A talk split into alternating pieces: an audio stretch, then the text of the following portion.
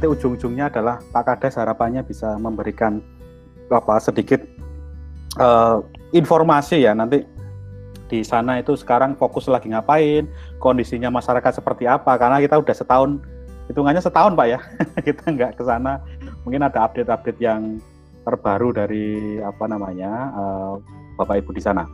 Tapi yang jelas Bapak Ibu, artinya tetap pada fokus per masing-masing subtema untuk bisa mewujudkan ketahanan wilayah di pulau ini. Harapannya, saya berharap bahwa Sailus ini akan menjadi contoh. Saya sering uh, presentasi di Jakarta itu baik itu di kementerian maupun di DPR dan macam-macam itu mem menceritakan tentang kondisi Sailus ini dan mereka cukup kaget dan wah luar biasa ternyata kehidupan di sana. Nah, ketika kita berhasil kemudian indikatornya meningkatkan resiliensi masyarakat di sana, maka ini akan menjadi percontohan bahwa pulau kecil yang jauh dari mana-mana tetapi mereka bisa hidup mandiri karena apa namanya kearifan lokal yang dipunya. Terus terkait dengan produk-produk yang tadi disebutkan potensi terkait wisata, ada kepiting. Nah, itu monggo nanti di apa namanya teman-teman yang terkait dengan ekonomi dan pangan itu bisa di, dikemas lagi uh, program-programnya. Salah satu yang tadi air bersih Pak itu sudah masuk di dalam program kita, yaitu uh, kemarin siapa Mbak, saya Mas Fikri?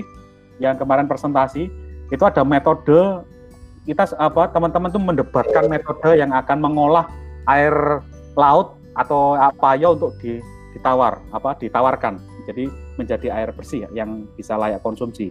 Itu banyak sekali metode di dalam ilmu pengetahuan di teknik kimia pak tetapi mereka masih memilih yang pas yang ramah lingkungan yang bisa available diterapkan artinya ini masih rancangan yang nanti penerapannya harapannya partisipasi dari seluruh warga dan juga uh, apa pemangku kepentingan yang ada begitu yang kita tawarkan. Tapi teknologinya kita sudah mengantonginya, Pak.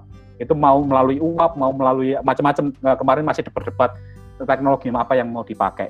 Itu salah satunya.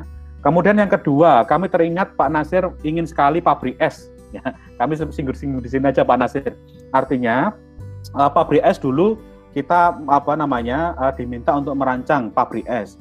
Waktu itu kan merancangnya di pulau, jadi kita apa uh, komunikasi ke teman-teman di Jogja agak susah uh, teman anak-anak yang ada di pulau yang sudah langsung terjun itu karena memang apa literatur dan macam-macamnya di Jogja dan susah komunikasi. Tetapi teman-teman sempat merancang secara sekilas bangunannya dan macam-macam. Padahal Pak uh, rencananya tahun ini memang kami sudah menemukan teknologi untuk pabrik es apa namanya uh, alat untuk membuat es secara industri rumah tangga sebetulnya. Tapi pengen uh, dipilot projectkan ke di sana. Tapi masalahnya kan karena langsung COVID ini jadi nggak bisa itu. Jadi semua sudah kami apa namanya melalui pengabdian yang saya tulis itu kami mencoba untuk membuat uh, apa alat untuk produksi es yang selama ini ngambil di Lombok begitu. Dan ini memakai genset kemudian bisa uh, memproduksi es balok yang Bapak harapkan begitu.